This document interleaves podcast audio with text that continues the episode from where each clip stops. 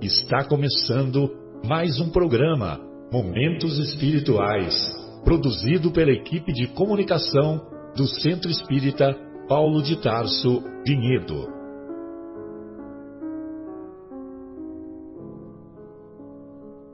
Se guardas contigo o estigma do sofrimento, indagando pela solução dos velhos problemas do ser e da dor, se percebes a nuvem que prenuncia a tormenta e o vórtice traiçoeiro das ondas em que navegas, vem conosco.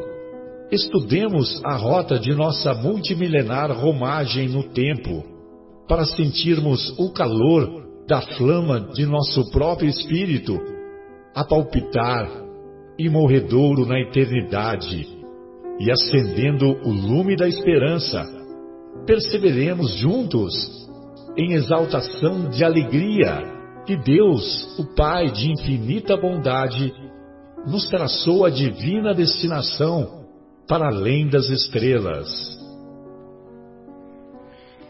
Nossos cumprimentos aos estimados ouvintes. Iniciamos mais uma edição do programa Momentos Espirituais. Estudaremos na primeira parte do nosso programa o capítulo 2 de O Evangelho segundo o Espiritismo, cujo título é Meu Reino não é deste mundo, sobretudo no item O Ponto de Vista. E na segunda parte do programa, daremos continuidade ao capítulo décimo da primeira parte da obra Há Dois Mil Anos, o Apóstolo da Samaria. Muito bem. Preservando as palavras do Mestre, vamos encontrar lá nas anotações do evangelista João, no capítulo 18 e a partir do versículo 33, vamos encontrar a seguinte passagem que vamos é, observar quando, o, quando é o momento em que Jesus diz: O meu reino não é deste mundo. Como sempre, diz, é, como costumamos dizer, não se pode analisar um versículo da Bíblia isoladamente.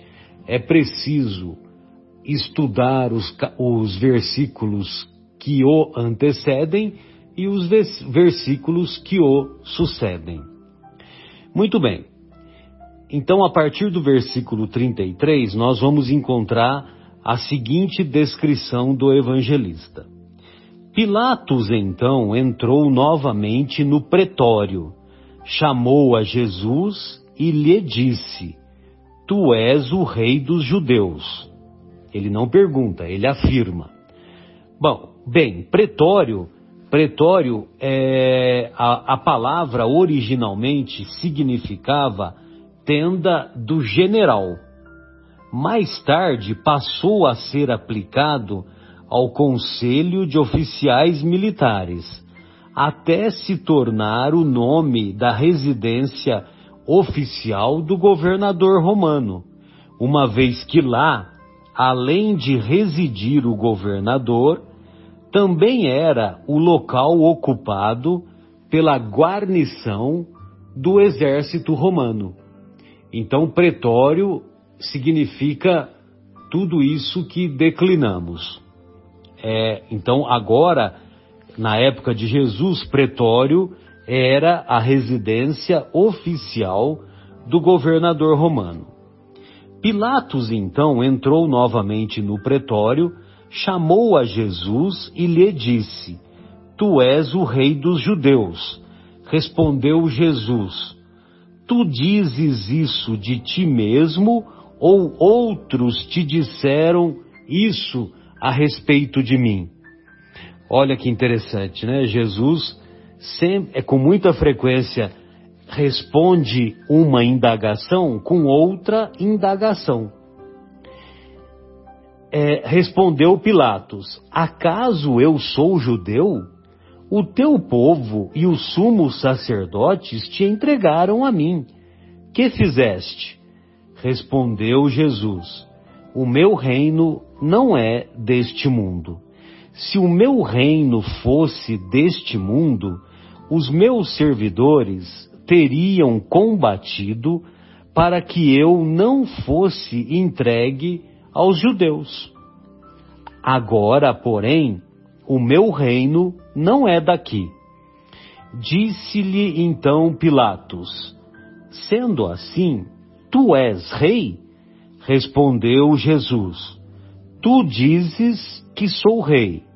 Eu fui gerado para isso, e para isso vim ao mundo a fim de testemunhar a verdade. Todo aquele que é da verdade ouve a minha voz. Diz-lhe Pilatos: Que é a verdade? Ao dizer isso, novamente saiu em direção aos judeus e diz a ele, a eles: Eu não encontro nenhum motivo de condenação. É costume entre vós que eu vos solte um prisioneiro na Páscoa. Quereis então vos solte o rei dos judeus? Gritaram então novamente, dizendo: Não este, mas Barrabás. Barrabás, porém, era salteador. Bem, então nós nos recordamos de toda a história que Pilatos ofereceu ofereceu a liberdade é, de Barrabás em troca da prisão de Jesus. E Jesus, que alguns dias antes havia entrado em Jerusalém, ovacionado, admirado pela, pela população, naquele momento, pelos interesses dos judeus, sobretudo os judeus do templo, né, os sacerdotes do templo de Jerusalém, é, eles fizeram com que a opinião da massa se modificasse. Muito bem.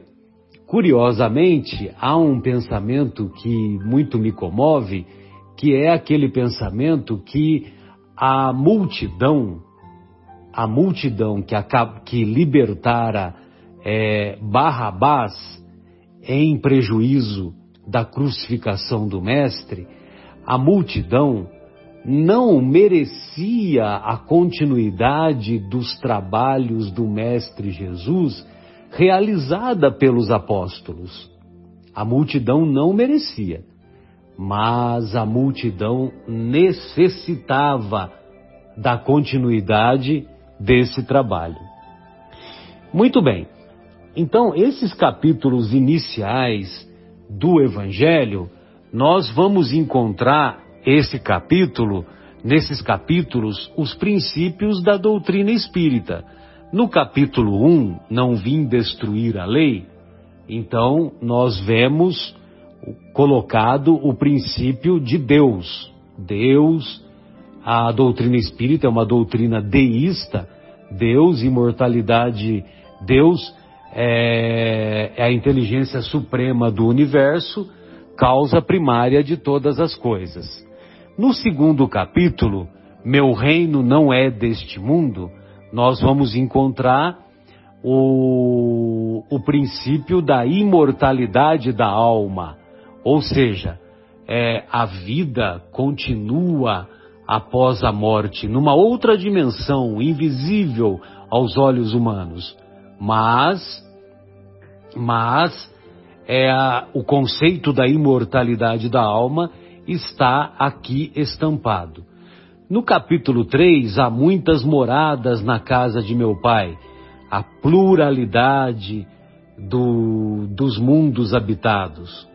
O capítulo 4, ninguém poderá ver o reino de Deus se não nascer de novo, está é, implícito o conceito da reencarnação.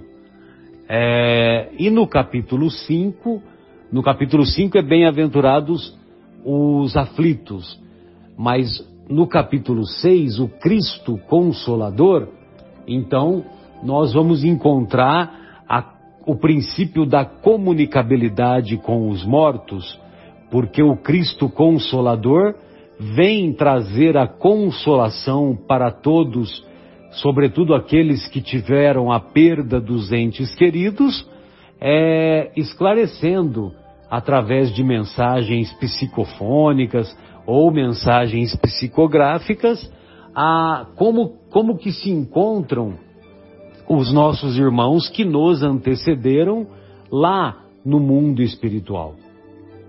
Muito bem.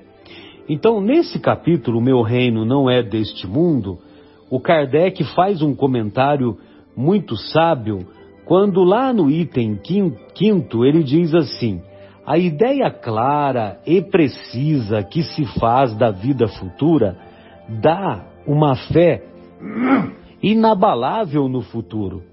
E essa fé tem enormes consequências sobre a moralização dos homens.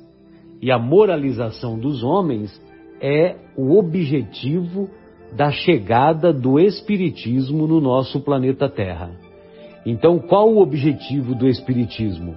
A moralização, a transformação moral da humanidade. Então, tem enormes consequências sobre a moralização dos homens, uma vez que muda completamente o ponto de vista sob o qual encaram a vida terrena. Para aquele que se coloca pelo pensamento na vida espiritual, que é infinita, a vida corporal não é mais do que uma passagem, uma curta permanência em um país ingrato. Os reveses e as amarguras da vida terrena nada mais são do que incidentes que recebe com paciência, pois sabe que são de curta duração e devem ser seguidos por um estado mais feliz. A morte não tem nada de assustador, não tem mais nada de assustador. Não é mais a porta do nada, mas é a porta da libertação, que abre para o exilado a entrada de uma morada de felicidade e de paz. Sabendo que está num lugar temporário e não definitivo, recebe as preocupações da vida com mais tolerância, resultando daí para ele uma calma de espírito que suaviza a amargura. Muito bem, então, para aqueles, é, para aqueles que têm o ponto de vista da fé na vida futura, é, da certeza, da convicção da imortalidade da alma, que a vida continua estuante após a morte do corpo físico, após a interrupção das funções é, fisiológicas, então nós vamos perceber, nós vamos perceber que os reveses, os, as provações que a todos nos atinge são, é, são, são encarados como desafios que têm como objetivo nos fazer, nos fazer progredir. Então, é, realmente, realmente nós vamos é, encontrar, tendo esse ponto de vista, nós vamos agir, melhor dizendo, com uma serenidade, com uma calma é, que, nos, que nos dá, que nos concede, que nos concede a certeza de que, de que esses reveses que a todos nos alcançam, o, as dificuldades da vida de maneira geral, são, são passageiras os reveses são passageiros, são transitórios e principalmente são pedagógicos. A vida é um eterno aprendizado. E quando nos propomos a nos submeter a esse aprendizado, tudo fica mais fácil. Não à toa, o apóstolo Paulo nos ensina: de tudo dai graças porque tudo concorre para o bem dos que amam o Senhor. Ou seja, quando ele dizia isso, esse pensamento, o pensamento de Paulo, era um pensamento que foi captado das esferas do Cristo, das esferas dos ensinos diretos do próprio Jesus. Então, é, quando ele diz de tudo dai graças, é para que nós realmente agradeçamos tudo o que nos acontece. Aquilo de bom que deve servir como estímulo. Aquilo que não é bom, aquilo que é motivo de desafio, motivo de dor, que devemos encarar como aprendizado, como correção de rumos, como oportunidade de crescimento.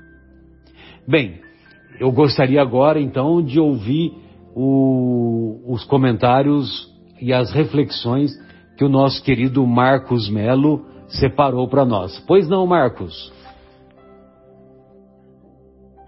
Olá, amigos. É, com relação a esse capítulo, Meu Reino não é deste mundo, e falando também né, sobre o ponto de vista, né, é, o nosso amado Mestre Jesus é, mudou a história da humanidade. É, mudou a história da humanidade. Porque quando ele fala que o reino dele não é deste mundo, ele realmente fala e nos coloca a vida futura né, como o caminho, como o que vem depois desta vida, não tem apenas esta. E com isso nos dá esta esta esta fé, né, inabalável no futuro e aumenta a nossa responsabilidade, aumenta a responsabilidade da humanidade. A quem acredita nas palavras do Mestre, evidente, mas se não acredita agora, acreditará um dia. É, porque o bem viver aqui, o aproveitar a oportunidade nesta vida, né, nos faz é, seguir melhor para a vida futura, para as vidas futuras e muitas e muitas outras que virão. Porque é uma passagem aqui é temporário, aqui é uma passagem temporária. Tudo aqui é temporário. Né? E, e os bens que aqui é, conquistamos são emprestados. Aqui eles ficarão, né? não seguirão com a gente. Né? É, e, e, as provas, as tristezas, as perdas, as vicissitudes, as doenças né, que temos aqui, em função desta vida futura que Jesus nos coloca, são também passageiras. Né? Então isso nos, nos dá um alento, né? nos consola nos faz ter um pouco, ter um pouco mais de coragem, de resignação, de força, porque dias melhores, dias vindouros né, é, virão. Então, é, quando o Mestre nos fala de vida futura, ele nos fala disso. Né? É, mas ele fala uma coisa muito interessante nessa passagem. Ele diz assim: meu reino não é deste mundo, por hora. Por hora. Ou seja, o futuro desse planeta também é a evolução. Né? É nos tornarmos um, um, um mundo feliz, onde os espíritos aqui que povoarão daqui a não sei quantos bilhões e milhões de anos é, serão, farão jus a este reino de Jesus, né? porque o planeta evoluirá, né? evoluirá. Os que não tiverem de acordo com esse planeta, as reencarnações é, irão para outro, outro orbe, a qual as vibrações, os pensamentos desses espíritos estão alinhadas. Né? Então Jesus fala por hora, né?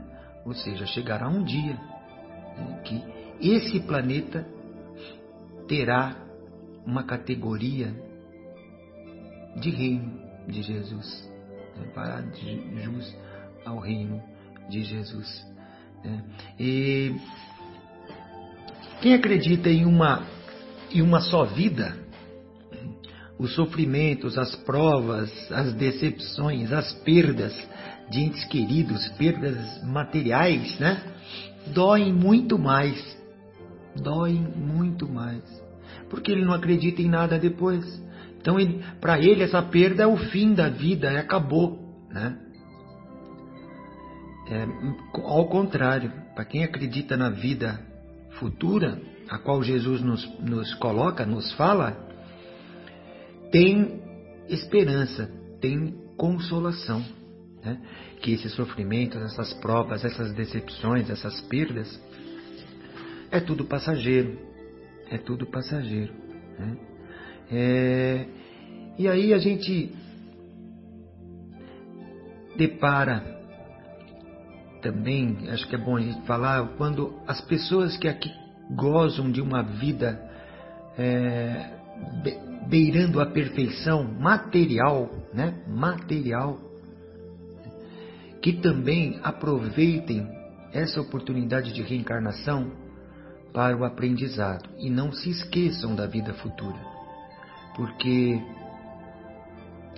gozar de excessos e não olhar o próximo não ajudar o próximo ou não ajudar as entidades que ajudam os próximos, isso também vale na vida futura, negativamente, evidente. Né? E é com isso também que eu quero citar né, o item 8, que é a, a realeza terrena, chamado realeza terrena, da rainha da França, né? não falo o nome, mas uma rainha francesa que desencarna. Ela aqui viveu uma vida, é claro, evidente de rainha, com todas as pompas, todos os servos, é, todos os, os, os é, escravos, enfim, né? E desencarna. Desencarna. Ela chega no mundo espiritual pensando que lá ela também seria rainha, né? Só que não. A serva, ela, ela vê uma serva, que é uma escrava dela aqui, ela percebe que no mundo espiritual, a serva é muito melhor que ela. Está muito, está muito melhor que ela no mundo espiritual. Ou seja, evolu é, o espírito um pouco mais evoluído, moralmente falando, e ela vê que a condição dela, tudo que ela teve neste planeta, de nada serve. Né? Da forma como ela conduzia. E ela nos dá uma lição. Ela diz que para preparar o lugar, olha, preparar o lugar no reino celeste. Para preparar o lugar aonde nós preparamos o lugar é aqui, é aqui que a gente prepara o lugar de lá, né? E a preparação aqui requer abnegação, humildade, caridade, a caridade pura, aquela caridade verdadeira, né? E benevolência. Vivendo assim nesta vida, a vida futura nos será muito mais agradável e será um avanço, ou seja, sairemos daqui, desse planeta, desta vida passageira, muito melhor do que entramos. Grande abraço a todos, fiquem com Deus. Boa tarde, Marcelo. Boa tarde, amigos. Obrigado pela oportunidade mais uma vez. Então, antes de eu entrar nesse segundo capítulo do Evangelho segundo o Espiritismo, nos itens 5 a 8, que Kardec chama de ponto de vista, queria só fazer uma, um pequeno comentário sobre o momento em que isso acontece. E ele se dá no momento em que Pilatos interroga Jesus. Então Jesus pergunta, ou melhor, Pilatos pergunta a Jesus se ele é o rei dos judeus. E ele responde que o reino dele não é desse mundo. Se assim fosse, os seus ministros, seus apóstolos estariam lá defendendo-o. para não permitir que ele fosse entregue aos judeus. Ele ainda diz: Por ora, o meu reino não é daqui. Aí o Pilatos diz para ele assim: Então logo tu és rei. Jesus responde: Tu o dizes. Eu vim a esse mundo dar testemunho da verdade. Todo aquele que é da verdade ouve a minha voz. Então, a primeira coisa que a gente verifica aqui é que Pilatos não entende o que Jesus quer dizer, porque ele via as coisas de uma perspectiva material. Ou seja, quando ele pergunta se Jesus é rei dos judeus, ele está procurando referências de um reinado humano. Até hoje, muitas vezes, muitas pessoas, infelizmente, ainda enxergam Jesus sobre um ponto de vista somente material. Por isso, Kardec coloca um item nesse capítulo, que é o que a gente vai ver mais à frente, de o um ponto de vista. Sob qual ponto de vista nós vemos Jesus? Nós vemos Jesus de um ponto de vista humano ou espiritual? A gente vê simplesmente numa visão material ou de um ponto de vista dos seus ensinamentos, dos seus exemplos sobre a vida futura, sobre a vida transcendente que é eterna. Uma, segundo, uma segunda coisa que a gente pode verificar, ele fala assim: Eu vim dar testemunho da verdade. Que verdade? Da verdade espiritual. Veja como Jesus se coloca com humildade, ele não diz que ele era a verdade, como se processava a verdade espiritual por ele ensinada e demonstrada, mas sim ele diz que ele estava lá dando seu testemunho. Uma outra coisa importante também nessa fala, se a gente pegar a palavra testemunha, veja a força dessa palavra. testemunha é aquela que presencia o fato diz o que viu, não emite opinião. Então Jesus está falando de uma coisa que ele presenciou, que ele viu. E Emmanuel até faz um pequeno comentário sobre esse momento no livro Alma e Luz.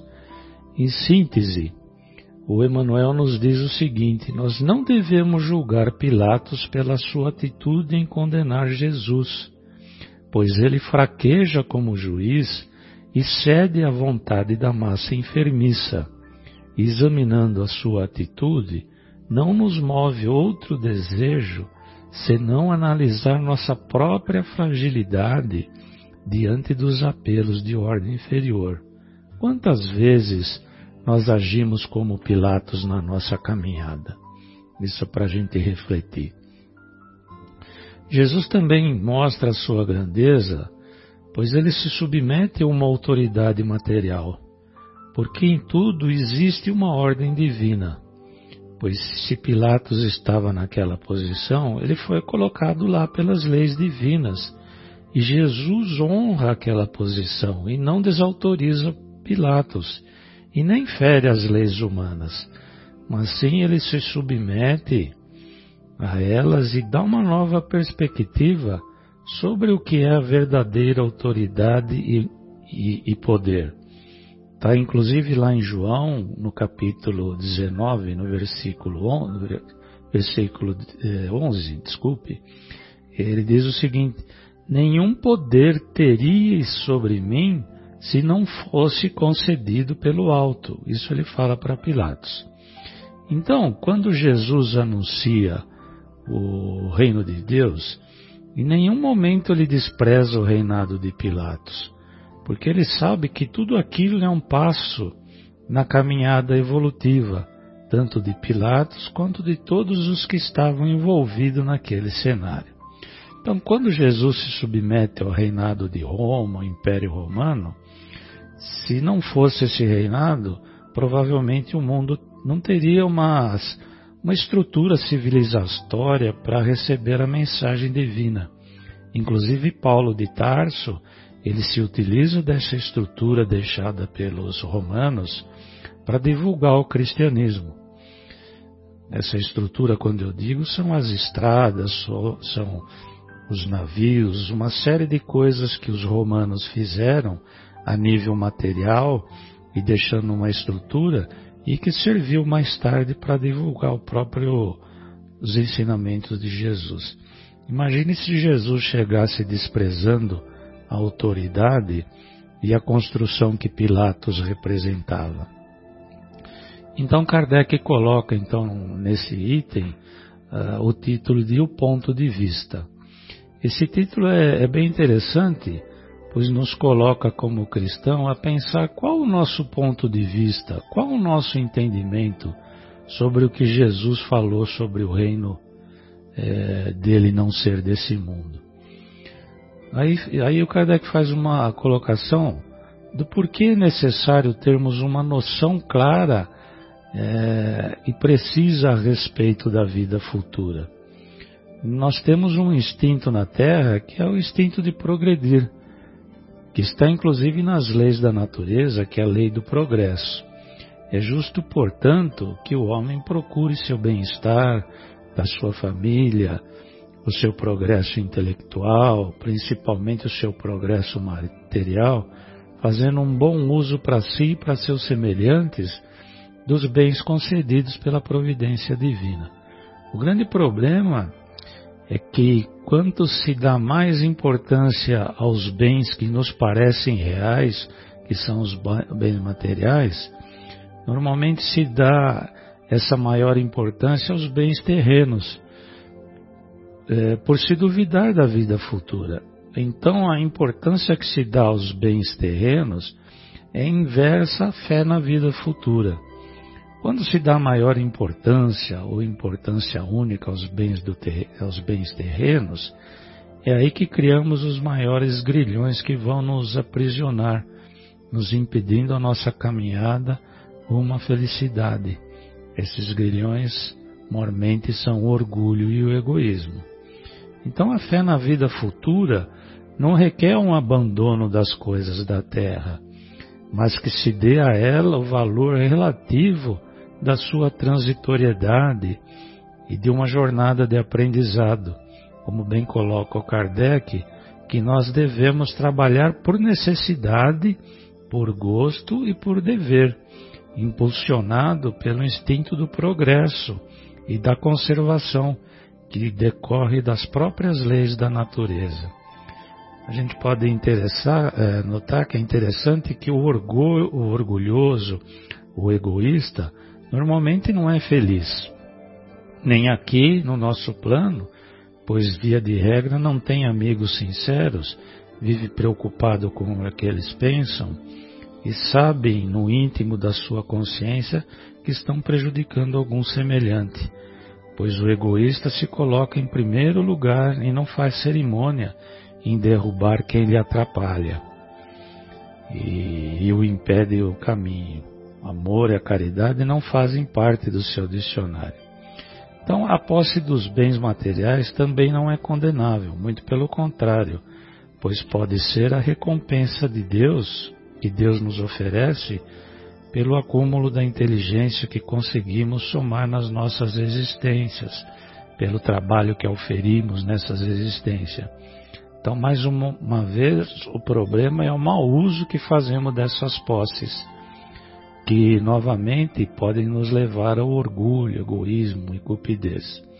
Então é claro que Deus não condena que a gente tenha alegria, felicidades, gozos na nossa existência. O problema é o abuso desses prazeres em detrimento da preocupação que devemos ter com a nossa vida real, que é a nossa vida eterna como Espírito, lá onde o Cristo nos diz que está o seu verdadeiro reinado. Nosso progresso moral, que é que em síntese o nosso objetivo nessa existência, começa a ficar mais claro quando a gente entende as palavras de Jesus que nos conclama a fazer parte do seu reino, parte do reino de Deus, através de suas palavras contidas no Evangelho e pelos seus exemplos deixados.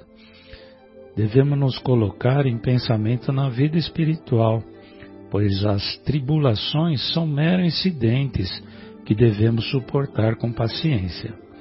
Normalmente a gente se atormenta com decepção, ambição insatisfeita, injustiça, orgulho, vaidade ferida, etc. precisamos compreender que não há reis, não há políticos, não há homens superiores nem mais importantes. Tudo é uma ilusão do nosso ego e que, infelizmente e majoritariamente, os homens só se apercebem disso quando entram no mundo espiritual, quando podem fazer uma análise mais detalhada do seu espírito, sem paixões, sem apegos do mundo material, e quando a sua consciência estiver livre desses apegos e compreender que os verdadeiros bens é, são aqueles que não carregamos, mas sim aqueles que nos abrem a porta da morada celeste. Onde está o reinado prometido por Cristo? Mas a compreensão disso não basta. Será necessária a vivência plena deles, e essa vivência plena deve ser no corpo, quando a gente vai ter novas oportunidades no laboratório de uma encarnação futura. Então, meus amigos, talvez esse seja o desafio que nós temos nessa existência, que é de deixarmos em segundo plano as coisas que nos prendem ao chão, as tentações que nos rodeiam e pensarmos na continuidade da nossa real vida que é eterna. Então, finalizando, a gente precisa se focar nessa vida futura, como também, como também nos mostra a nossa doutrina espírita, que a todo momento nos traz essas verdades pelas mensagens dos nossos irmãos do plano maior, como bem disse o nosso grande amigo, irmão maior, Jesus, que ele disse: Meu reino não é desse mundo. Portanto, vamos nos preocupar com o reinado futuro, onde o nosso objetivo maior é encontrar Jesus. Então, é isso que eu tinha para falar. Obrigado a todos. Boa tarde a todos. É um prazer estar aqui de novo participando desse programa. Hoje, o nosso tema de hoje, né, o meu reino não é deste mundo. E nós vamos estudar aqui alguns itens que os nossos amigos espirituais nos trouxeram, né? e um deles eles falam é, a respeito do ponto de vista pela, pelo qual nós, homens, encaramos a vida aqui na Terra.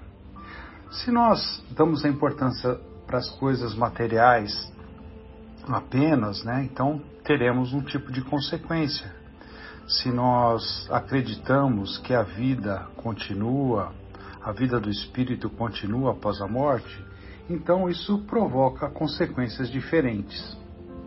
Ficamos então, fica aqui então algumas perguntas que esperamos poder responder com as nossas reflexões de hoje. O que, o que acontece conosco depois da morte? Tudo acaba com a morte ou existe uma continuidade? Qual a importância das coisas materiais na continuidade da vida do espírito? Então vamos ver se a gente consegue então responder essas perguntas aqui com as nossas reflexões.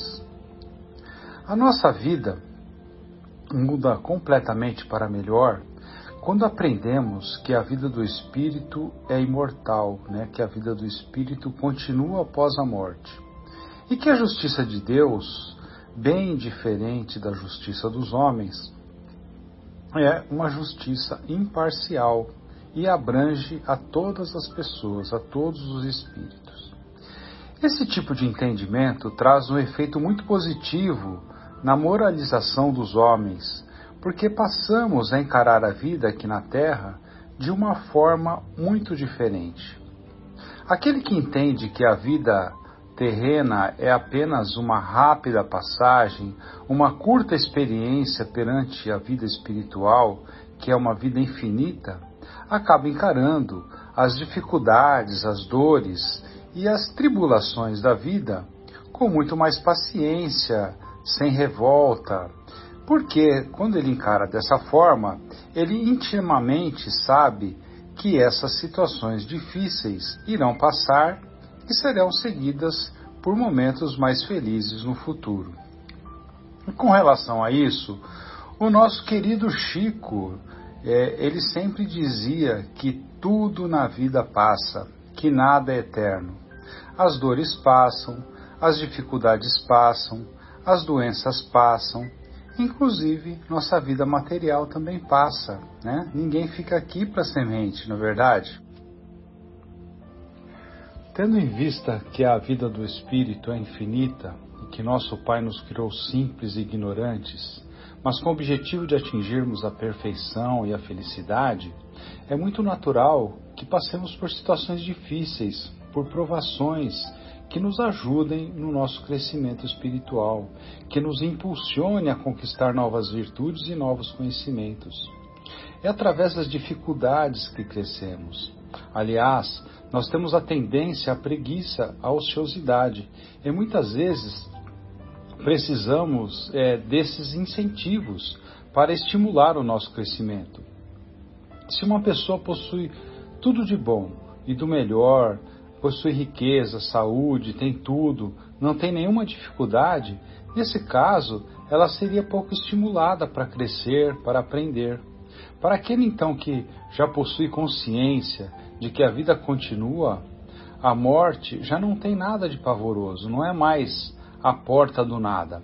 A morte é a porta da libertação do espírito que passou anos confinado, preso ao corpo físico e que após essa experiência retorna livre para o plano espiritual para continuar sua jornada de aprendizado e de crescimento. Lá no plano espiritual, longe das asperezas da vida, como encarnado, o espírito tem oportunidade de passar por momentos de paz e de felicidade. Obviamente que nesse retorno para o plano espiritual, cada um vai para o lugar que merece, ou seja, regiões espirituais adequadas ao seu nível evolutivo.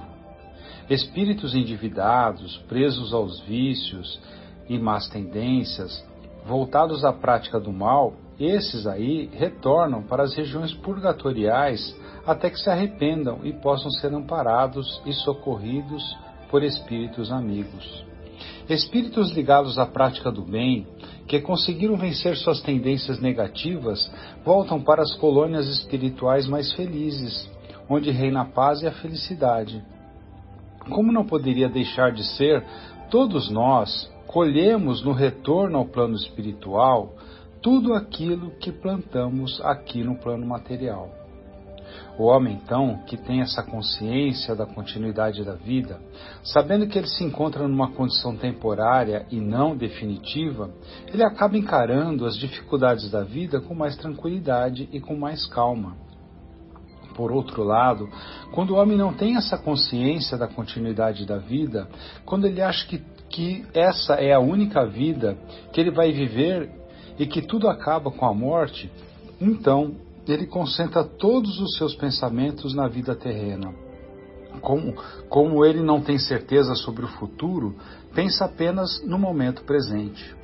O homem nessa situação supervaloriza as coisas materiais, as sensações momentâneas. Ele se comporta como uma criança que não vê nada além dos seus brinquedos e faz de tudo para ficar com eles. O homem assim, quando perde alguma coisa, fica extremamente abalado qualquer desengano, qualquer coisa que ele quer e não consegue, qualquer injustiça que lhe atinja, um orgulho ferido, são motivos para ele ficar extremamente atormentado, extremamente angustiado. Para o homem que só enxerga as coisas terrenas e não leva em consideração a vida futura, a vida do espírito, tudo adquire aos seus olhos proporções maiores do que deveriam ter Seja o mal que atinge ele, seja o bem que toca os outros. Por que essas coisas ruins acontecem só comigo? Por que essas coisas boas só acontecem com fulano de tal? Por que fulano tem aquilo e eu não tenho? Em resumo, uma pessoa que pensa dessa forma vai viver a vida toda atormentada e infeliz. Pois sempre teremos dificuldades, sempre existirão pessoas que possuirão coisas que não temos, Sempre existirão pessoas com aptidões que não temos. Sempre existirão pessoas em posições que nós não conseguiremos estar. E do que adianta é, literalmente se matar para conseguir as coisas, as posições da vida, se ela dura tão pouco tempo? É assim que a importância que damos aos bens terrenos está sempre na razão inversa da fé que se tem na vida futura.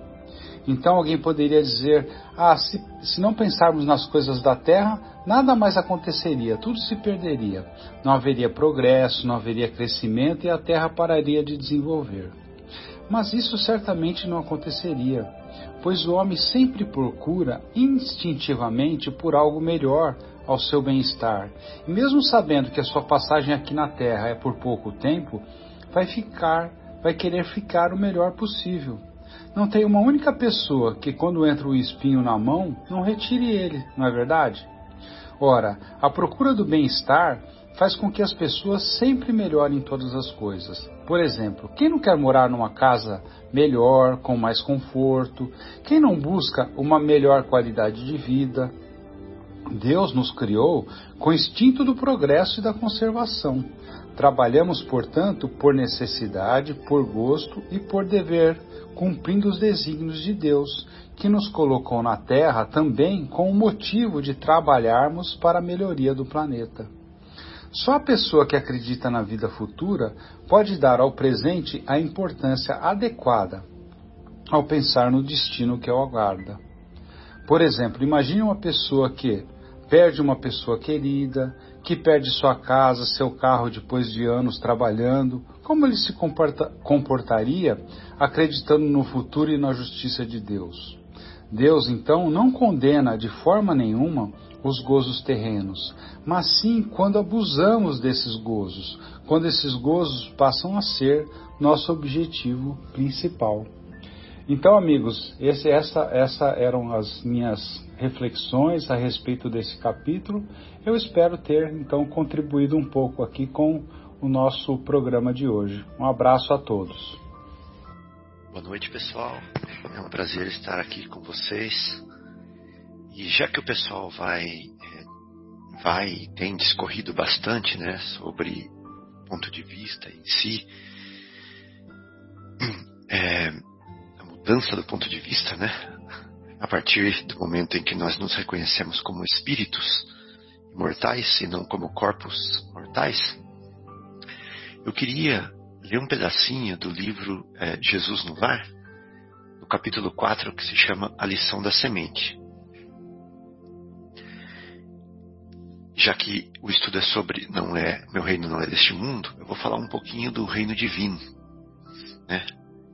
Que não é deste mundo que Jesus está falando. Ele fala assim, ó, lá no Evangelho, no, no livro Jesus no Lar, que nada mais é do que é, uma coletânea das lições de Jesus no Evangelho no Lar, que era feito na casa de Pedro. Então Jesus fala assim: a ideia do reino divino é assim como a semente minúscula do trigo. Quase imperceptível é lançada à terra suportando-lhe o peso e os detritos. Mas, se germina, a pressão e as impurezas do solo não lhe paralisam a marcha. Atravessa o chão escuro e, embora dele retire em grande parte o próprio alimento, o seu impulso de procurar a luz de cima é dominante. Desde então, haja sol ou chuva, faça dia ou noite, trabalha sem cessar no próprio crescimento.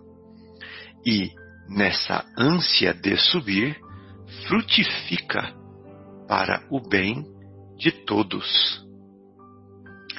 Olha que interessante. O aprendiz que sentiu a felicidade do avivamento interior qual ocorre à semente do trigo, observa que longas raízes o prendem às inibições terrestres, mas que a maldade e a suspeita lhe rondam os passos, que a dor é ameaça constante, todavia experimenta, acima de tudo, o impulso de ascensão e não mais consegue deter-se age constantemente na esfera de que se faz peregrino, em favor do bem geral. Não encontra seduções irresistíveis nas flores da jornada. O reencontro com a divindade, que se reconhece venturoso herdeiro, de que se reconhece venturoso herdeiro, constitui-lhe objetivo imutável e não mais descansa na marcha como se uma luz consumidora e ardente lhe torturasse o coração. Sem perceber, produz frutos de esperança, bondade, amor e salvação, porque jamais recua para contar os benefícios de que se fez instrumento fiel. A visão do Pai é a preocupação obcecante que lhe vibra na alma de filho saudoso. Então vamos tentar interpretar isso daqui. Jesus está falando que a ideia do reino divino é como uma semente minúscula de trigo, que é menor do que um grãozinho de arroz. Ela é quase imperceptível e lançada à terra. Que terra, gente? Terra do nosso coração, terra dos nossos sentimentos. Então Jesus, o semeador, planta a semente do reino em nosso coração, em nossos sentimentos. E essa semente vai suportar dessa terra, né, que é o nosso coração, os nossos sentimentos, o peso e os detritos. Peso do quê? Das nossas más tendências, das nossas inclinações, das nossas ilusões, das nossas paixões.